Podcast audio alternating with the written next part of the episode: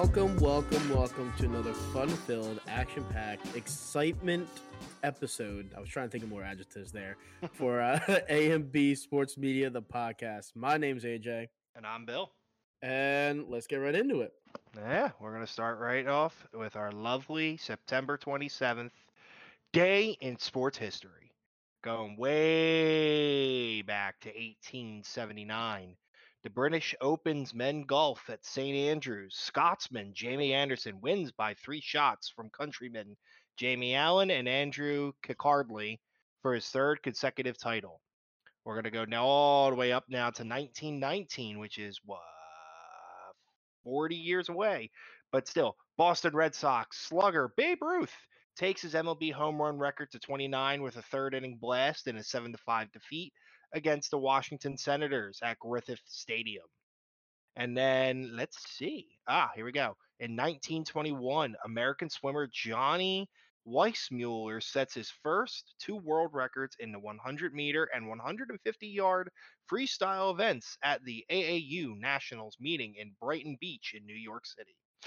I completely forgot that Babe Ruth started with the Red Sox first. Yes, he did. That's all I remember. Um, and now we're going to drive right off that conversation, off the highway and into the ground. We got Formula One to talk about. What a transition! I know, that's a pretty good one, not going to lie.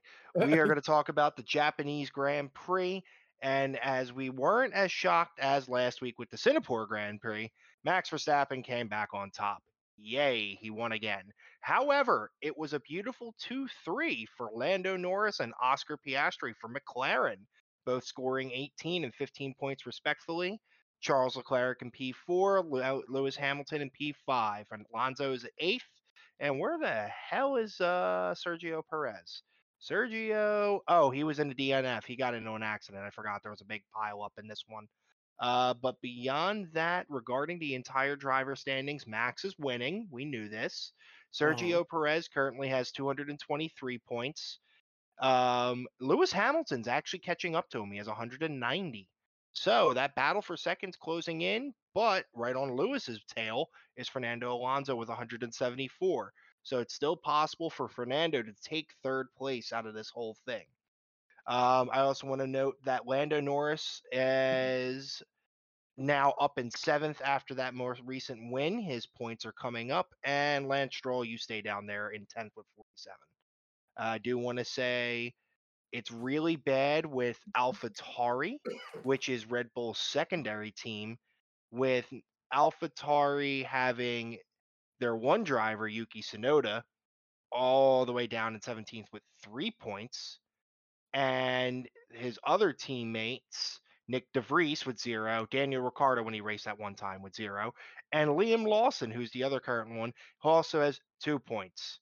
That ain't good, Red Bull, or not Red Bull, sorry, AlphaTauri. Got to get your shit together. Anyway, uh, moving on and driving into the pit lane and getting out, and we're going to another stadium. We're going to talk quickly about the Philadelphia Union. They uh, recently played on September 20th. They tied against Charlotte two to two, which actually affected them for a massive. Yeah, these are all points. Four-way tie for third. So I'm looking at the schedule right or the standings right now. Columbus, Philadelphia, Atlanta, and New England all have a total of 49 points. Second Solid. place in Orlando City has 51. So that next game, which is happening tonight, um, oh, I'm sorry, I forgot. I messed myself up real quick. They also played on September 23rd against LAFC, and it was a draw, 0 0. They're now playing tonight against Dallas um, at 7:30, and this will be a big one for them because they need a win to, in order to get some points. Dallas is ranked ninth in the Western Conference, currently at a 10 win, nine draws, 10 losses. So hopefully they can get the chance and get some points to get into at least the top three of the Eastern Conference. So that's what we're hoping for. And hockey season has finally came on back. We went from one Woo. red card to right into uh fuck the ah damn it, I had it Oh, ready. you're so close. Fuck, do it. what's it called? What's You it do it. called? No, I really can't remember. Fuck. Uh, the penalty box. There we there go. There we go. Thank God. Jeez. Oh God. Can we edit that? can we please no? I'm, I'm keeping that. I know you're not. The Flyers lost. What else is new? God damn it. And they lost to the Devils six to zero. So God damn it. we're already starting, and I already have one Ah. guy. I bought season tickets two years ago, and this guy is now calling me back, going, "Oh hey, we should you should do this again." I'm like, "No, you guys are too expensive for your losing streak." hey, by the way, we're looking a little better this year. Uh, The good news is we have a couple more preseason games to go through. They're actually playing at seven o'clock tonight against the New York Islanders, so we'll see how that goes. And then they'll have four more preseason games to get their shit together, um, because they really do already. But we're out of the penalty box. We're dropping the gloves, and it's time to fight. We're going to be talking about the UFC Fight Night: Rafael Fiziev versus Garmont, uh, Matos Garmont. I'm going to go real quick through this because there wasn't a lot that I want to really go through. First and foremost, Charles Jourdain, you won via submission in round one. Proud of you. Love you. I hope you get back into the featherweight division. Um, moving right up uh, to the co-main featherweight bout, Bryce Mitchell versus Dan 50K Ige. Neither of them got money. Dan didn't even get his 50K. He lost via uh, unanimous decision to Bryce Mitchell. Where does that put him in the running? I have no idea at this time. We'll figure it out as we go. Uh, last but not least, the sad reality of the lightweight bouts: Rafael Fiziev versus Matus Garmont, uh, Gamrot, Garmont, whatever.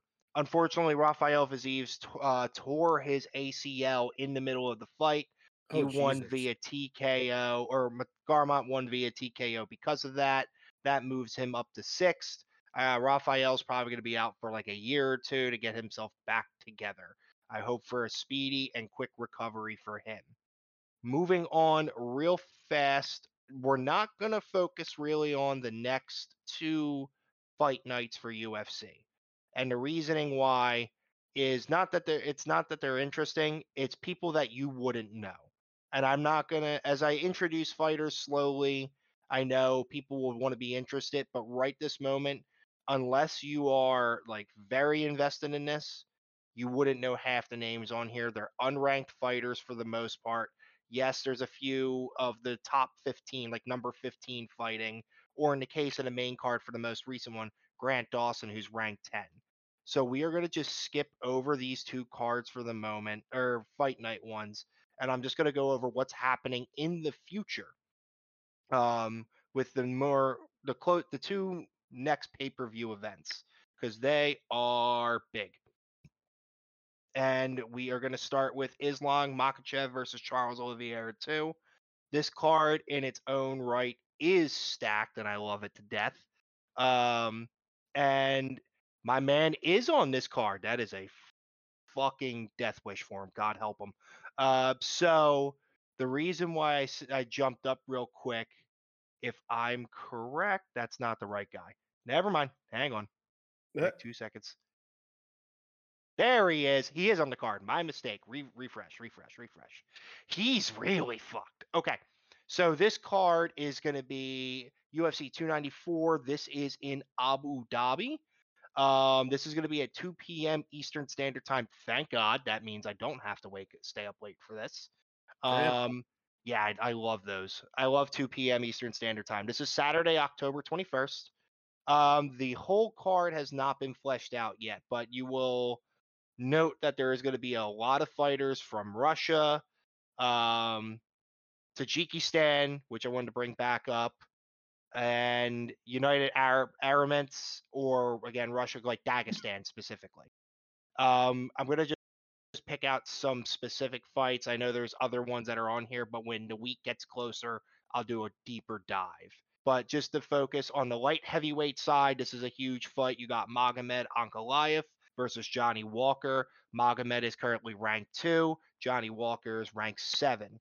This is a big step up for Johnny and his chance to go for the lightweight belt, which we'll be talking about shortly as well. If Johnny wins, this gives him a chance for the title convention.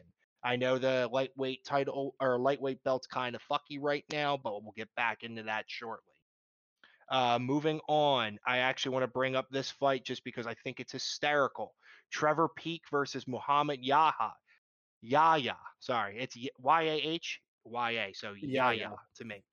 Trevor Peek's the dude that I've been keeping an eye on in the unranked lightweight division because the man does not just throw punches, he literally throws clubs with his fists. It's hysterical. So I want to see how that goes. He looks like the dude if if you saw a picture and it was the it was a picture referring to hey my friend thinks you're cute over there it would show him dude that, that, that is That that is good. oh that's Um, most, what the first of all I know they haven't gotten all the other guys stats but like I feel like a uh, a zero zero height is this Yeah, a little too short, a little too short Yeah.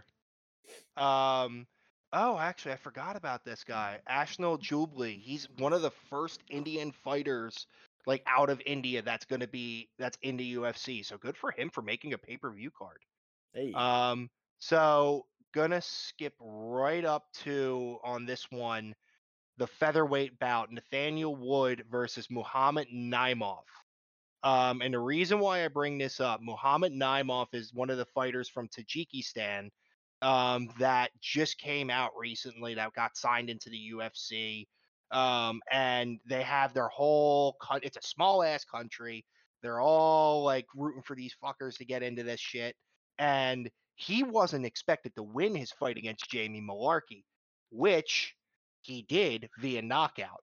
He has the basically I'm to stand there and throw.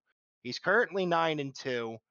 Um the light and the man he's fighting though, Nathaniel Wood, is currently 20 and 5, 9 wins by knockout, 5 by sub, 7 first round finishes. He just uh beat the ever living crap out of Fili and then he also beat Charles Jourdain who's also on this card. I think he is on a 3 yep, he's on a 3 fight win streak. I would love to see the upset, but I don't think that's happening. We would love to believe, but we're not. we're Um, realistic here. realistic Nathaniel Wood. But um, we're gonna move on because the next two, obviously, the uh, main event and the co-main are huge. Uh, the co-main, Paulo Costa, ranked six versus ranked four, which where is that at? Khamzat Chimaev will be fighting. That is a huge bout that we're excited to see because we want to see Khamzat fight again. Unfortunately, when it came to Khamzat originally fighting, uh, he came in eight pounds overweight at his last uh, welterweight debut, or not welterweight debut, welterweight fight against Nate Diaz. That's when the whole fucky wucky situation happened, where they had to switch Nate Diaz off. Um, Nate Diaz and Khamzat were supposed to fight. Tony Ferguson and Kevin Holland were supposed to fight, and they just kind of mixed everyone up to where Khamzat fought Kevin Holland, Nate Diaz fought Tony Ferguson. It's a whole mess. It was a whole shit show. Um, because of that, he's now fighting at middleweight, which is a heavier weight class, so he should be fine. Um, a lot of people, as of right now, are really banking on Paulo Costa because he is an excellent kickboxer, great striking, and he does have good takedown defense. I think this is going to be a massive test for Khamzat to see if he could still keep it together and win. The thing with Khamzat that happened to him last time when he fought um, Gilbert Burns was he got into a slugfest. It was very dirty, it wasn't clean, and he got dropped because of it. And his coach was reaming his ass out. So hopefully he understands to listen to his coach during the fight and honestly would probably take it. If he's currently at plus 270 right now, I would take those odds. I was about to say because he's number he's ranked I- number four over. So here's the thing about that. That rank number 4 is for the welterweight division. Hmm. So it's not the middleweight division. So Paulo Costa is going to have normally more weight on him. But because of how long this card took to make, they're probably even when it comes to body mass net body mass now. Well, because Um, no, so the what they have here is the weight for Paulo Costa is 185, and Yep. then uh, Khamzat's 178. Exactly, because uh, that was the last time they weighed in. Oh, okay. So when they, he fought Nate Diaz, or was supposed to fight Nate Diaz, during like again during the whole fucky wucky situation, he was supposed to weigh in at at least 170 or 170 and a half. I think they may give a pound, but since, since it was a main card event or main event, I think it was only 170. He showed up eight and a half pounds overweight, hence the 178. So that makes that- sense. Yep. So we'll see how Khamzat does. Wish him the best of luck. Lightweight title bout. This is fucking wild. This is um Islam Makhachev versus Charles Oliveira 2. Honestly, I think this one's going to be so much better than the first. I think Charles is um understands like what he needs to do in order to make it happen um, in order to win. But Islam is no slouch whatsoever and will always just keep improving. He has probably one of the best camps that you can get. And I think this one's going to be a lot closer than the first. I'm very excited to see this fight. I wouldn't be sure who's going to win, but eventually, but one of them will be. Um, I would honestly still take Islam again for this, but I wouldn't say no to taking the plus 275 on Charles Oliveira. I'm about to say that looks juicy. It is juicy. I would take it. So, So we're what- to move right on to the next big big event, UFC 295, Jon Jones versus Stipe Miocic. Um, I'm not going to focus too much on it because the card hasn't been fully fleshed out yet because it was just announced. But this will be at on Saturday, November 11th at five o'clock Eastern Standard Time. Thank God. Um, at the Madison Square Garden in New York. I did look up tickets. AJ, guess how much nosebleeds were? No, uh, fifteen hundred. Actually, lower. I Really? respect the I, I respect the choice of going high though. Yeah, it's UFC in New York. uh, Like, Yep. that's that's what I expect. How much are they? Uh, hang on, I'm gonna do it again. So I'm- I just double checked the the thing. Uh, cheapest tickets with tax because I'm always a man that shows tax. Oh, they won't show me tax, fuckers. Damn you, Ticketmaster. Eight hundred and fifty-eight dollars. Eight fifty eight for nosebleeds. Nosebleeds. Yep. I'm good. Yeah, me too. um, so that's not happening anytime soon again. So that is so the big thing about that one specifically is the main and co-main. Obviously, you have Jon Jones versus Stipe Miocic. Honestly, when it comes to the conversation, I think Jones wins pretty single-handedly. I know Stipe is an excellent fighter, but you have to realize the man has not fought in years. He's currently 20 and 4, 15 wins by knockout, 5 by decision, 3 title defenses. He's still ranked number 3, but his last fight was Francis Ngannou back in March 27th of 2021. That is now over Oh, 2 wow. years ago. And the only thing I could say is where I'm going to flip-flop, he, he may have ring rust, but you know who also did we thought would have ring rust? Me thinking about Jon Jones when he went 27 and 1, who's 27 and 1 where he beat Ciryl Gane after a 3-year layoff um, between February and March. So I can't say ring rust is going to be a thing. It really may just come down to age. It may come down to just skill. I know Jon Jones is taking this incredibly seriously. I'm assuming Stipe is as well. So I think it will be a nice bout. And they both have good wrestling. They have great striking. Um, I think Jon Jones will take it overall, though. yeah, he's just he's just so dominant, dude. Even though He he, has, he he might have rust, he's he's just dominant, especially in heavyweight. Yeah. So this one though, the co-main, oh, I am ready for. This is for the lightweight, light sorry, light heavyweight title. So as I said, the current situation with the light heavyweight belt is kind of fucky. What happened was Alex, not Alex, I'm sorry, Jerry Prochazka won the belt off Glover Teixeira, got injured, had to vacate the belt. They decided to run it back with Glover Teixeira and Jamal Hill for the vacant belt. Jamal Hill wins, he gets the belt, he then gets hurt. So, in the meantime, what they found during that fight uh, with Jamal Hill when he gets injured, they had another fight go on with Alex Pereira versus John Blachowicz. John Blachowicz lost, Alex Pereira won. That was basically the title eliminator to for the uh, the vacancy because Jerry is now healthy again. So now we have Jiri Prochazka versus Alex Pereira, meaning we are going to see some fucking shit go down. Basically, you are going to see hopefully the most high level, high output striking that we can get. I hope, I hope it doesn't get go wrong. But the reason why I think that will happen is Jiri's fucking insane. That man will run at you swinging and have no fear whatsoever. The man comes is cut from a different cloth. He is a samurai. He trains like a samurai. I lie. He trains like a fucking lunatic because he goes out in the middle of the winter and goes training in fucking ice cold shit because he's so fucking badass.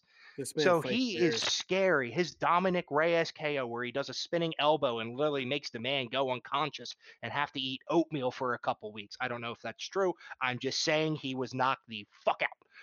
In the meantime, though, Alex Pereira, the man that is TKO'd Izzy, the man that has destroyed the other champ, Sean Strickland, is coming in. We've seen his ground game improve. We know the power he has is 100% pure Angus grade knockout fucking power. He is strong. The thing that I want to see from Alex in order to have a better chance is to keep up the volume. If he doesn't keep up the volume, he's going to get his ass knocked out because Jiri, on the other hand, will throw constantly with volume to fucking mess up Alex because Alex will throw a couple, get back into his stance, keep going as mm-hmm. kickboxers would. Jerry says, nah, fuck that. I'm going to go 110 on you and start throwing a flurry of blows as much as he can until this Alex is on the floor and he has the belt back. Well, so I'm standing currently going through all that. Anyway.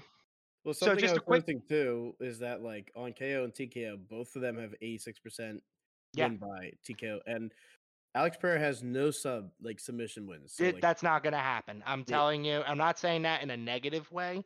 The man was never. The man just recently got into the uh, into mixed martial arts. He is currently eight and two. His whole background is from kickboxing. If he wins via sub, that would be the greatest potential ploy for um, a gambling c- catastrophe or a scandal. Yeah. Scandal. That's the word I'm looking for. Because no, if you were to take Alex Pereira via sub, it's probably plus like what two thousand at some point and some odds. I it's probably too early to do that. But if yeah, it's not available. It's not something that would likely happen. If it did, you'd make a shit ton of money off it though. So I believe it. What you're telling me is Alex Pereira on submission because you were saying everything that tells me it's not going to happen, which most of the time means it's going to happen. So here's the thing, and I explained I've explained this to a friend. When it comes to certain matchups, you're right. That type of thing happens. A great example of that is Gilbert Burns versus Khamzat Chimaev. Two excellent ground um, ground game people. Submissions, um, takedowns, takedown defense. They have everything in their arsenal. Because they both know that, they go to striking, and so knockouts become a thing. When it comes to this, though, where it's strikers, you're right. Ground game normally would be an, is would be the most effective route to get out of here. Jerry could totally do it. Alex would have to have some really great defense in order to make this happen. I don't think Jerry wants to do that, but I also don't know the guy either. I've never been to, you know, wherever the fuck he lives. I think it's Czechoslovakia, if I remember correctly. Yep, or Chechnya, sorry. And either way, I'm like, either way, I think Jerry actually wants to test his mettle against him and fucking go at him. But I may be wrong, and the submission may happen. Never know. Yeah. All right. I have one more thing I forgot to bring up because I wanted to rant about this, and I apologize, AJ, and I will be quick. How could you? I, I know. So it's not, like, it's not, like, we're on a podcast or anything where you can rant. It's ridiculous. Yeah, I can. Um. So the let so they actually did one more fight card announcement for UFC 296, which is Colby Covington versus Leon Edwards.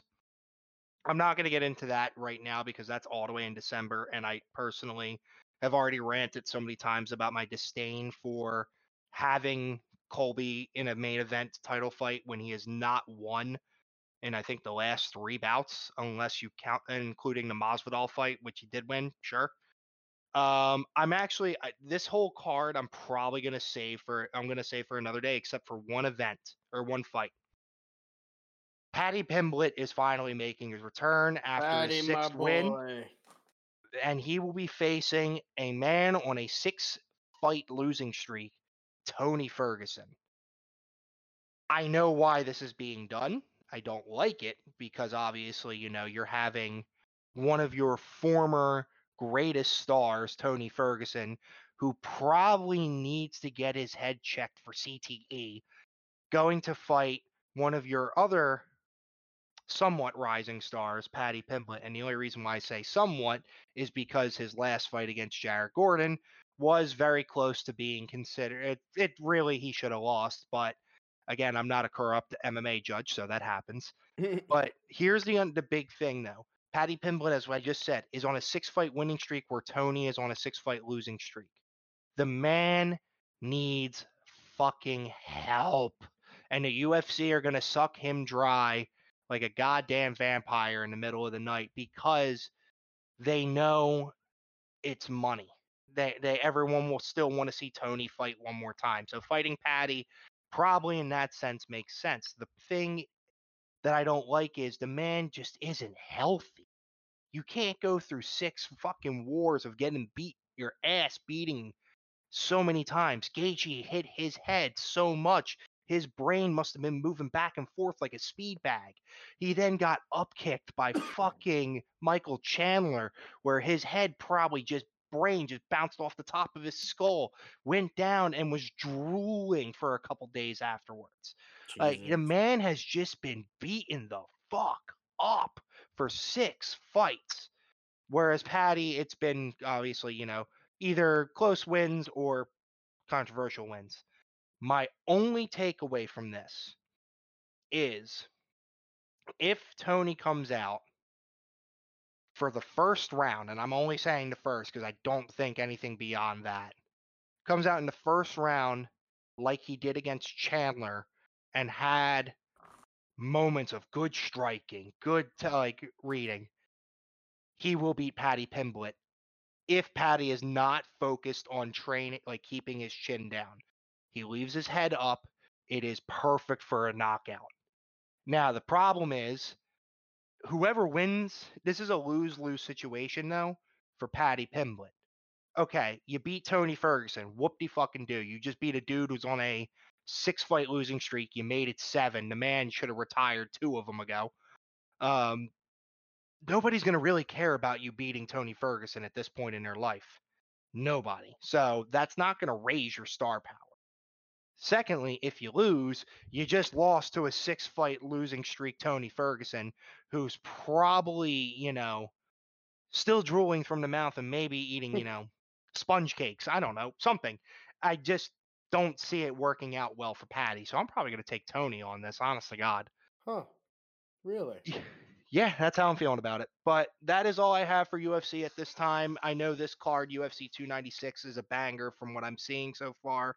But since that's all the way in December, we're not going to focus on it right now. Nope. But I know what we are going to focus on. Do you know, Bill? Uh, the Hunt for Red October? Oh no, that's coming up though. I'm excited Okay. for that. No, what we are going to talk about though is there's been a huge trade in the NBA. Oh, the trade. You're right. hmm This has been a long time coming, and all of uh, all the community and all of America wanted to know where he was going to go for this. But Dame Damian Lillard um, has been traded to the Milwaukee Bucks in a three way trade, including the Phoenix Suns, which is which is huge because that means that Lillard is going to be playing with Giannis. Um, those two Mm. together, they figure out who like ha- like because they they both of them have never played with each other's types of play style. So once they figure out that, like, it's over. Uh, Yeah. Sixers, Sixers window is done, in my opinion. But Lillard goes to Milwaukee, um, and pretty the the Blazers get Jrue Holiday, DeAndre Ayton, uh, Toumani uh, Camara, and a, a few amount of picks. And the Suns get um, I'm going to butcher this name. Uh, Judith Nur- Nur- Nurchik, I think. Uh, Grayson Allen, Nassir Little, and Keon Johnson. So it's a three way trade. Um, a lot of teams got a lot of people. Milwaukee only got Lillard, um, but that's pretty much all they need. But there's rumors um, that Jrue Holiday is still on the block and that uh, Milwaukee's actually going to ship him out. And a few people have actually been saying that uh, Philly should definitely go after him, bring him back home. Uh, he was on the Sixers at one point, Okay. but yeah, I think the uh, I think the Sixers window is officially up, unless you know. Yeah, I agree. It was it was a fun ride. The process almost worked, but it didn't. Um, I hope I'm wrong. I really I think do. we all hope that we're we're wrong, but uh, Yeah, but I think the way that Morey's kind of handling everything, the way Harden is, it's it's it's just looking like a huge clusterfuck. So that'll be uh, I God damn it, I hate the Sixers so much now, dude. I yeah, hate I them so much. But there's better news though, Bill. There's a lot better news. Um, and you are correct. Red October, the Phillies have clinched the number one wild card spot for the playoffs. Red October's back.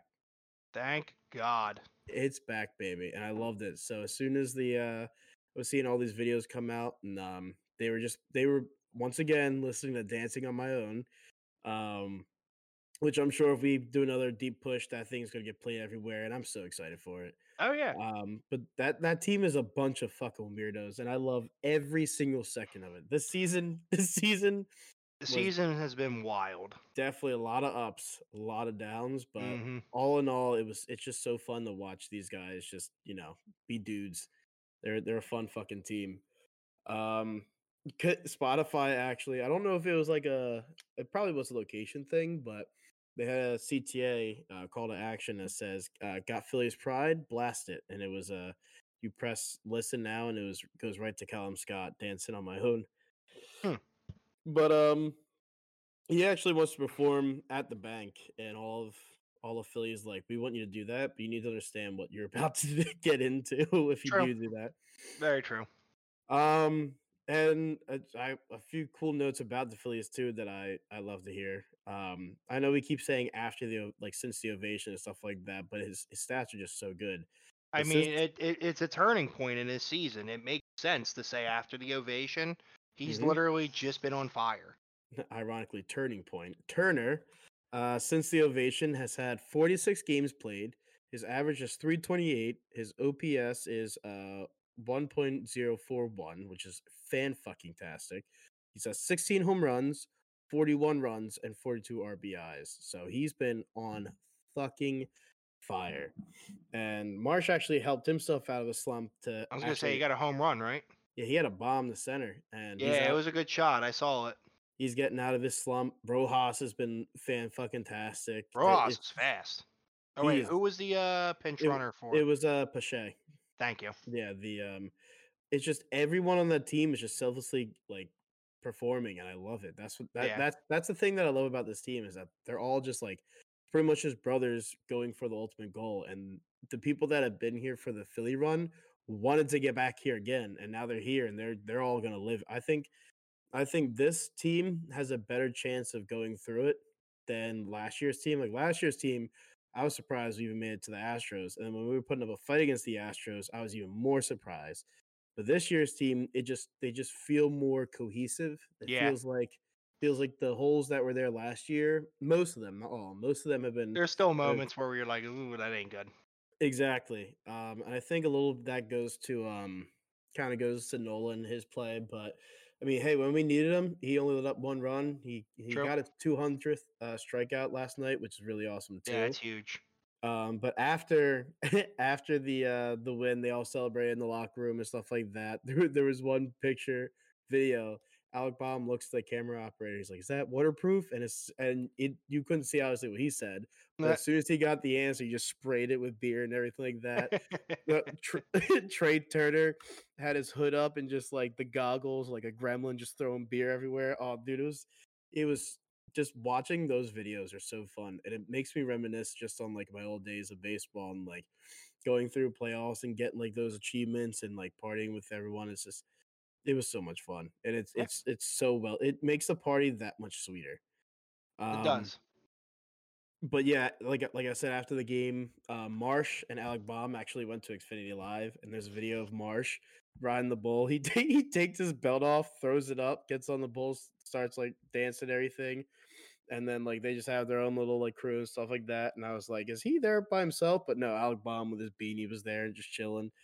So uh, hopefully after you know they they win their next the wild card round when we're all in Xfinity, they uh they head over. But I'm pretty confident they went over because it was a it was a Tuesday night. They they knew that if there was any crowd, it would be small. Yeah, they wouldn't. Yeah, they wouldn't be able to do it. But yeah, I'm so I changed. I already changed my uh, wallpaper to Red October. Oh, I'm so excited! It's gonna be a, it's gonna be a fun time. Wolverine. Um, I don't think we have our opponent yet, but I mean, wild card goes through us, so does at this point doesn't matter. that means Um, I'll be looking for tickets. hell yeah, I I don't want to break the bank because Eagles already making me do it, but playoff baseball. Yeah, I'm not going favorite. to the Miami game if the the, the bank is gonna be if tickets are gonna be costing Yeah, that's- minimum. That's ridiculous. Yeah, it's too much. But I I genuinely I agree with Mikey that like close to the game time and even after like the 1 p.m. slate, you should be able to find something. No, I Um, agree. I'm gonna keep an eye on that. But so there was the uh so Spencer Strider, who's uh, the Braves pitcher, he was actually asked, "What's your hot take, um, like hot sports take?" And um, he said, uh, "There needs to be absolutely no fans. Like 2020, there was no fans. It's too loud. It's too loud. Everybody be quiet. Like we, he, his exact words, we know you're watching, but we don't need fans and stuff like that." And Oh, and eh, eh, like now everyone's ripping into him, but all Philly fans were like, "Damn, he's gonna really hate coming back to Citizens Bank Park," and it just everything kind of clicked. Like, yeah, he's a stud pitcher, but like when he faced us, he got his shit rocked, and it makes a lot of sense now. Like if he's if he hates fans that much, especially like near the dugouts, it explains why he would get rattled. Because like you know, especially in Philly, dude. Yeah. Uh, well, I saw one of the videos. The guy screamed, "Nice mustache, pussy." but I yeah, I'm just excited. I love playoff baseball. Just has a whole different vibe. So I'm excited to see how far we go. Excited to just join the ride and and see where we're at. And I hope we get to face the Braves um again in the uh you know National League Championship. But Yeah. moving uh you know what just ju- we we were long tossing there but long tossing right over to uh to football um the eagles played um monday they did. They uh they went 3 and 0 and they looked significantly better than what they did before They did. They won 25 to 11. They scored at least in every, and I mean just either field goal or touchdown in every quarter. Mm-hmm. Whereas Tampa Bay did not score at all in the first or the third quarter. nope and um i have notes here too like the defense look they they were dominant Guess our, what? our d our d line looks disgusting what Guess what? what Reed is back and he had seven total tackles. he is he was i, I was watching like so the interception he's obviously good. He's running. he's He's, reading so well. someone called him on Twitter chalk doc, and I think that's the perfect thing for him. Yeah. But, to kind of piggyback off of that, though, there there was a few plays that stuck out. Was obviously the interception where he he read that Yeah. fully.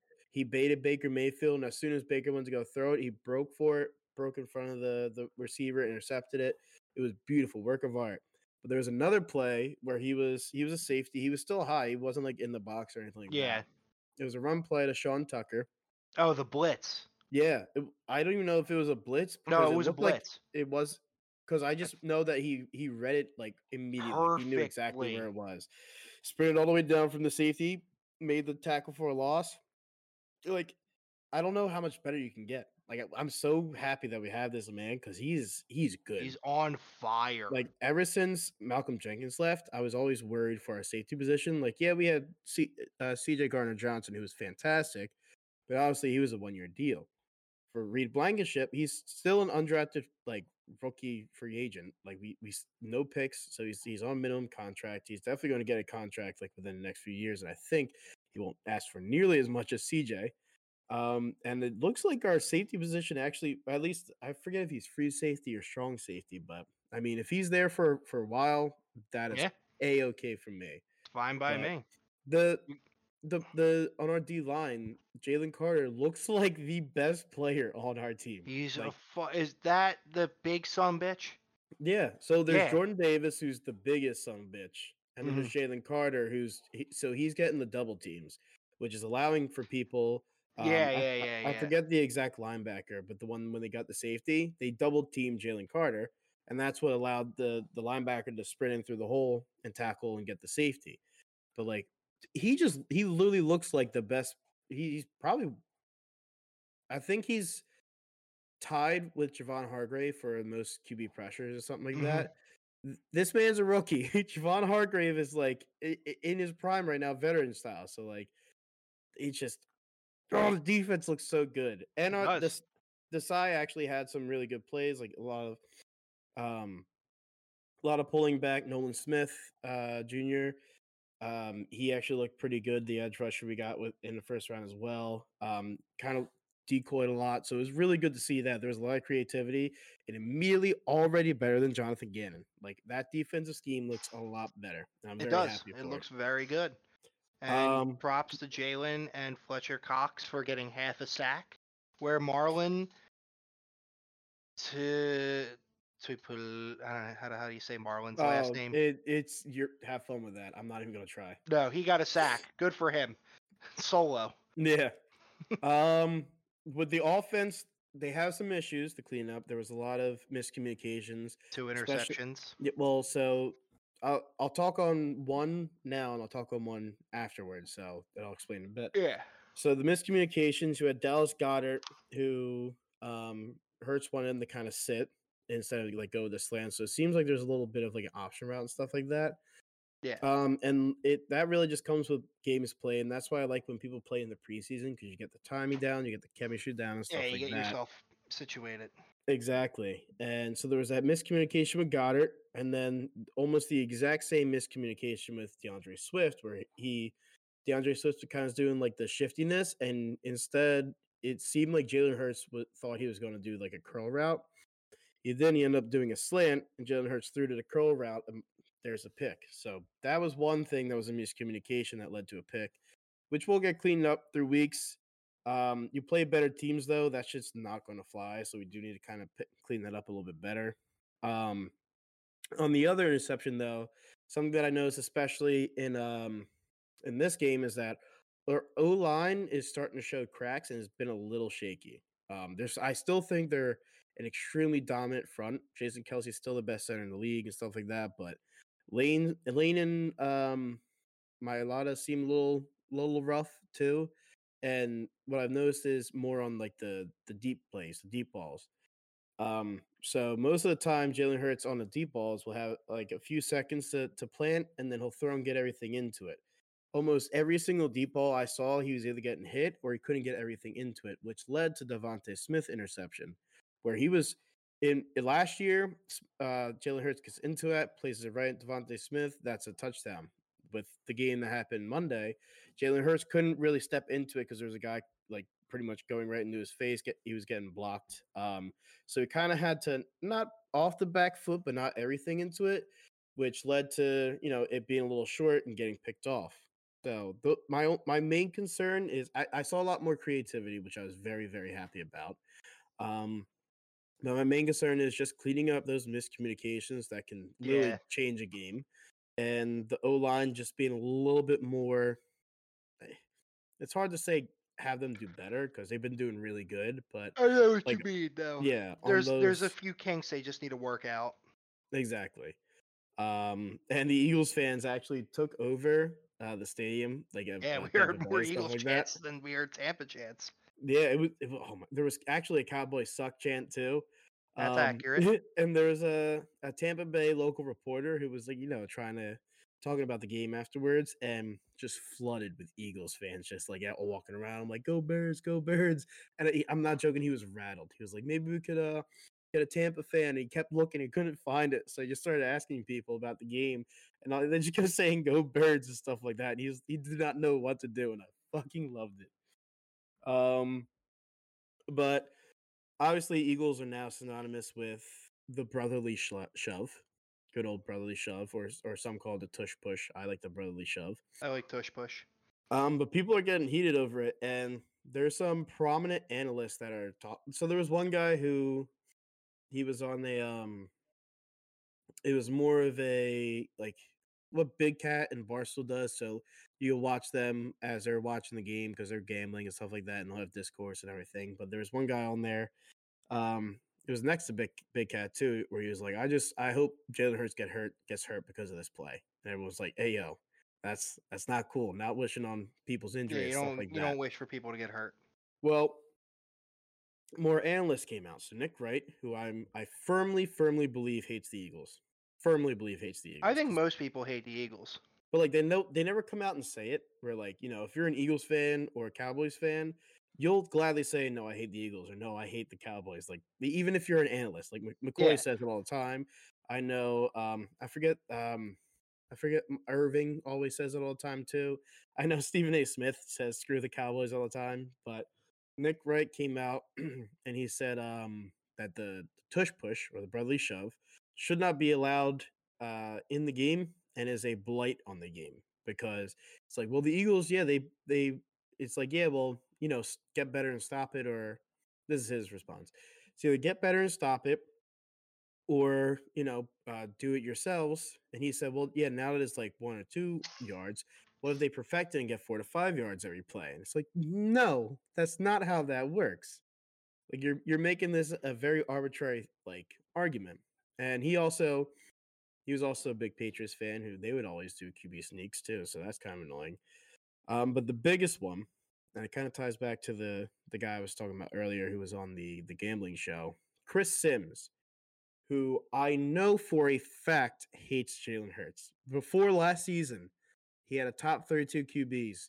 Jalen Hurts was not on them on on the list, meaning he thought there was 32 QBs better than Jalen Hurts before the season even started.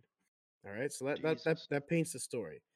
His exact quote, and I wrote it down because I found this so funny, and everyone's so like the internet's kind of like, "Hey, that's that's really fucked up." Chris Sims said, "If I was a defensive coach, I'd be going, go head hunting on the QB here, go crazy, try to kill the QB." That's Yeah. fucked up. And he and his his one uh announcer or analyst friend was like, "Hey, that was, I didn't say that. I didn't say that." So he started call like reeling back. So you know, obviously I'm not saying kill a QB, but you know, like, and it was like, no, Chris Sims, no, like it's it's crazy to me that this has been such a a prominent play for the Eagles that they perfected. That like n- n- the the first week of the NFL, other teams that that tried it went 0 for 11. Like the Eagles are very, it's just personnel and everything they do.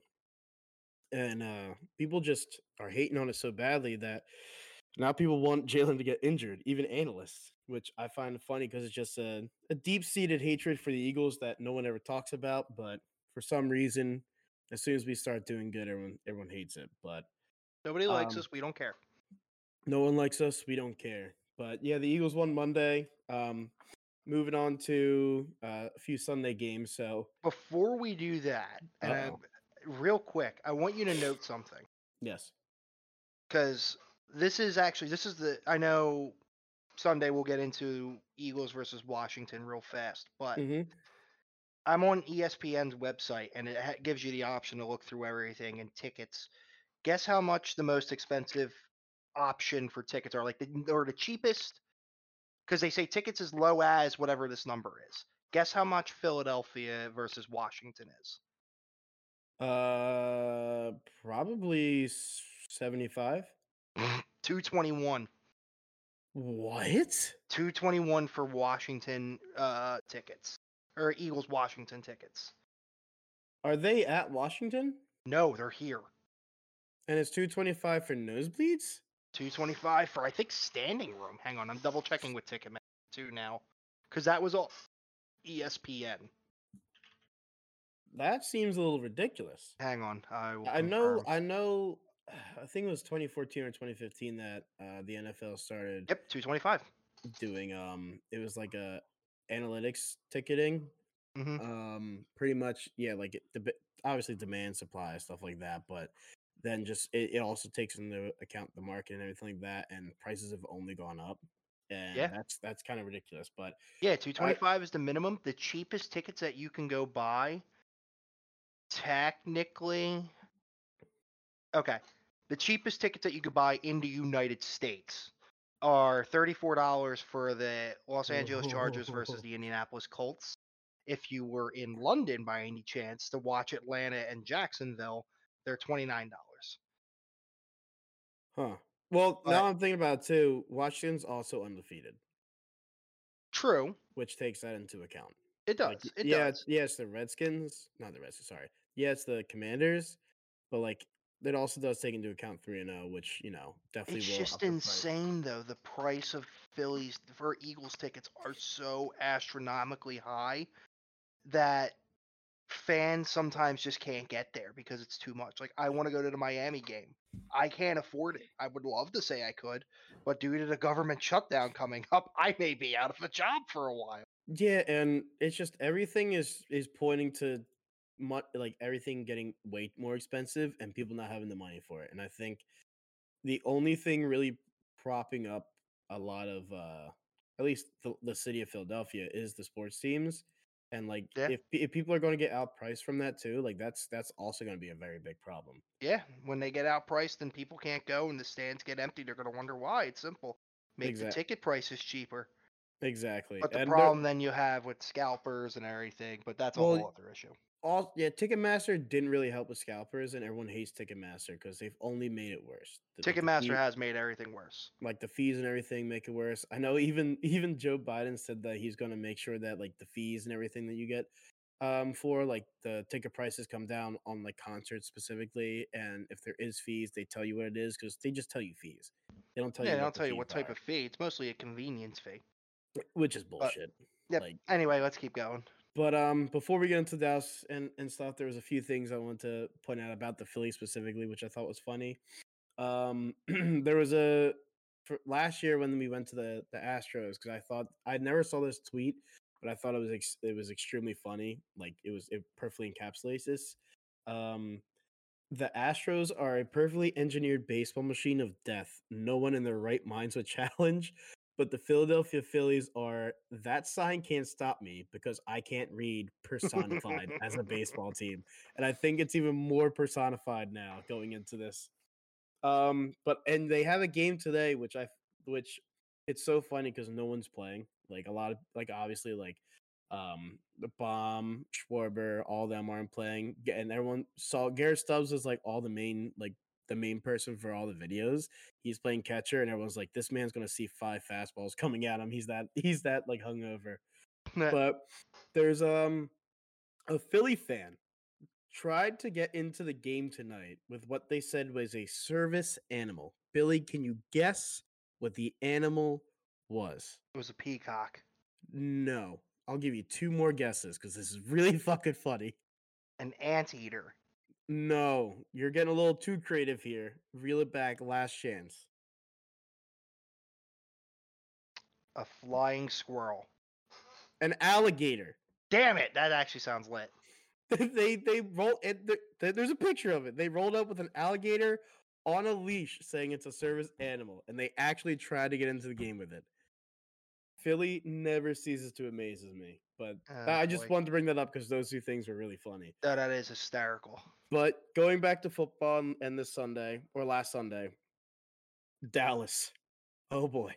Good. Oh my god, I love it. Good. I love it. So, and it was against Jonathan Gannon, so he has some leeway for the next few weeks. All right, we'll give him some leeway for delivering a loss. But man, they just they they lost to what most analysts and most you know fantasy community believed was going to be the worst team in football, and they lost to them. They lost to the worst team in football. Sounds like Dallas. I will say though that I'll actually give Cardinals they're they're they're kind of a black horse this year. Like they're not going to go far, but they're going to do a lot of this to uh, like more teams. Like the Yeah. fight against the Giants, the only reason they won is because the Giants wanted it more. Like that was that was a game of will, and I think the Giants willed their way out of that, which was a fantastic game.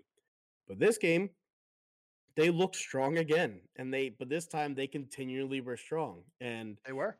like Prescott threw a pretty bad pick, but Pollard, Tony Pollard carried the ball 23 times, 122 yards. Um, CeeDee Lamb couldn't really get anything going. He had 53 yards total. couldn't. like, I think the Cardinals are going to do a lot more damage than people think now, even even more than I thought at the beginning. But I think they're going to be a dark horse that good teams are going to go in there and they're going to Arizona's going to fight their ass off. And I'll give props to Jonathan Gannon because we were all shit talking to him with a lot of his speeches and stuff, but it seems to be resonating. Yeah. Because after the win, they they threw Gatorade on them and stuff like that. Um, so they're going to be a team I'm watching further. And to be honest, even James Conner, I thought he'd kind of get he would kind of be washed up a little bit, but this man's on the season is averaging 5.22 yards per carry. Like his his last two games were 106 yards, 98 yards, and both and uh, t- a touchdown in both games. Like he's he's been playing pretty well. Um, obviously, when Kyler Murray gets back from being healthy, which they're taking their time with, with which I think is a very smart thing to do, he'll be I the agree. guy. But Josh Dobbs, he's a 28 year old. He's been in this league for six years. He hasn't played more than like, let's see, two games last year, a game for Pitt there, a few games for Pitt here and there. Like, he hasn't really been playing that much. And this man's been performing extremely well. So it's a cool story. And obviously, fuck Dallas. Absolutely fuck Dallas. Um, the last one I wanted to bring up from last Sunday before we get into this Sunday slate is the the absolute massacre Absolute destruction. Denver. Oh my god, dude! Looking at this game again, I could I I can't. it. 90 points were scored that game. 90 70 of them were with Miami. yeah, 70. which is absolutely nuts. So if there was a stat, I forget the exact number, but I know how much it was close to. There was a stat. If you played only Dolphins players on your fantasy team, you were scoring, I think it was 206 or 207 fantasy points, I know. I had the uh, Miami defense. It was great. which was nuts. Well, I I don't know how the fuck I did this. So Tua had 309 yards and four touchdowns. Um, so they actually um, De'Von uh, Achane. That's what that's how he wants his name to be pronounced. De'Von Okay. Achane. Um, he his I think it was uh, his first. Nah, he played last week, but like you know, the main debut for him was this week because he had 18 carries, 203 yards, two touchdowns on the ground, and then receiving wise, he had four receptions, 30 yards, and two more touchdowns. And then That's Mostert insane. Did just as well with 82 yards, three touchdowns, and then seven receptions, 60 yards, and a touchdown. Tua had that nasty fake or that that flip, no look flip. Yeah. Did you see that, Bill? I did, yes. Oh my god, that was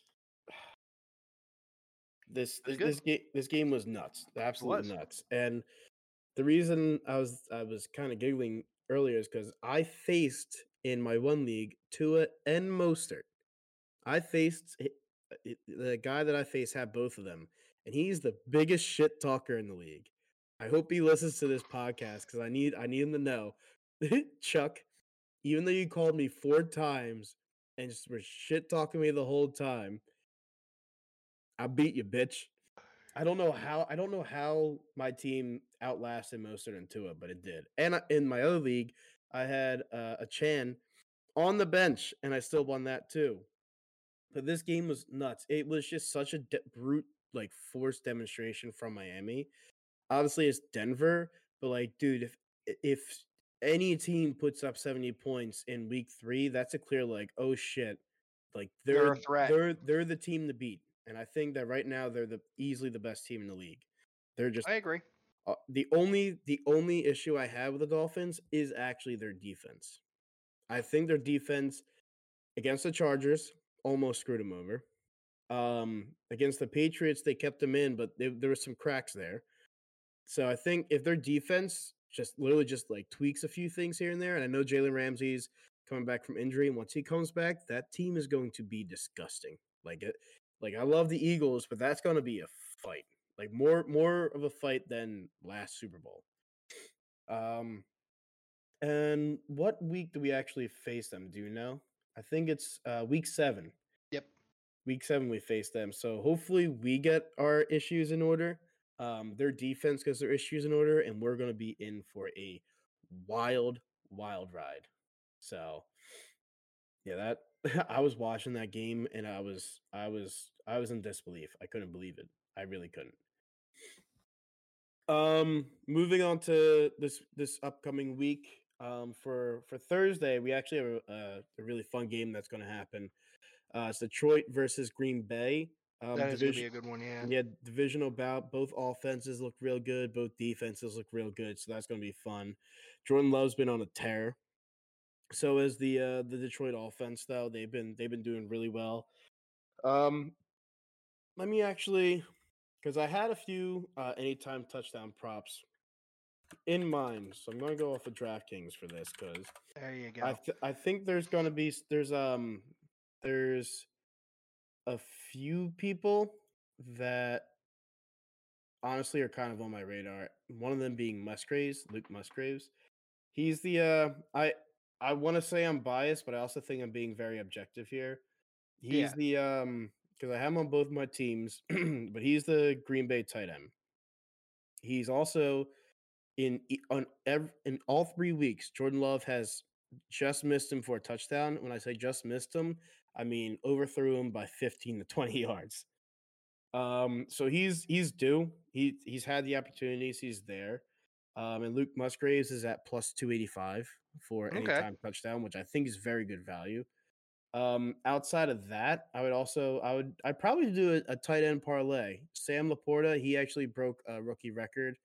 Um, so he's been he's been popping off for for Detroit, and he's plus two uh plus two hundred. So I feel like both of them combined would be a good parlay, or if you want to just put five bucks on either or, yeah. Why not? I feel like that would definitely, you know, get a good return on investment. Um, I kind of think Green Bay takes this only because um, it's it's at home. So I think Yeah. Home field advantage may take it for him. Exactly, um, and hopefully we'll get to see one of them do the Lambeau leap. But the but fun fact, they're actually I don't even know if you would consider. I guess they're underdogs technically. They're plus Yeah. one hundred. So, which I actually don't think of. I thought it was only going to be a minus, but yeah, plus 100 for the Packers, minus Okay. 120 for the Lions. Over under is 46, Lions one and a half. Um, I'd take the Packers plus one and a half, honestly. I would. It's not bad. Um, and then last but not least, we'll talk about the Washington Commanders versus the Philadelphia Eagles. That's the 1 p.m. slate. Um, what do you think, Bill? What do you think? What I you think we take it. I think so too, especially if we're at home. Um, We're at home. We yell at Washington. They cry. They oh, I'm sorry. lose, we Commanders are Commanders are two and one. They got dismantled by the Bills. Yep. Um, but yeah, Sam Howell's been playing pretty well, but against a, I guess a against a, um, a defense that your O line's inferior to, I think that, you know, with with him being kind of the rookie QB, he's definitely gonna get rattled, throw a few picks here and there. Um, I think Philly takes this. Um, Eagles are minus eight, over under is 43 and a half, and Eagles are minus 380. Um, there is no uh really there's no touchdown props yet.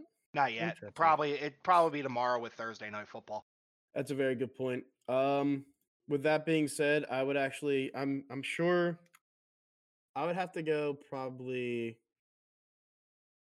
See, I want to do a Swift plus two touchdowns, but like this, because he's where AJ Brown had the opportunity. I was gonna say him, AJ had the opportunity. Either he's gonna make it up, or he's not gonna But- at all.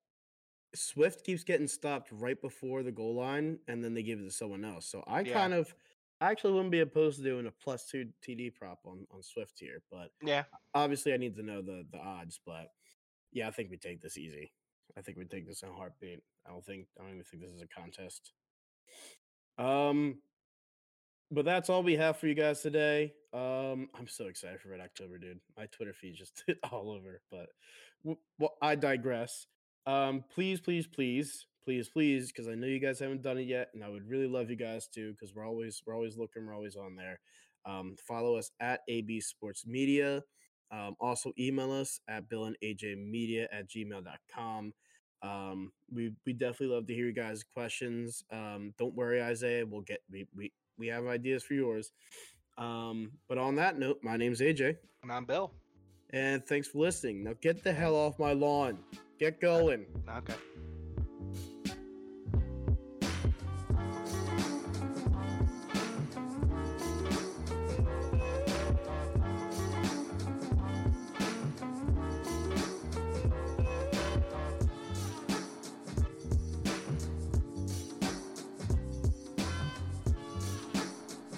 If gambling has become a problem for you or for someone you know, please call 1 800 Gambler to seek free, confidential 24 7 problem gambling assistance.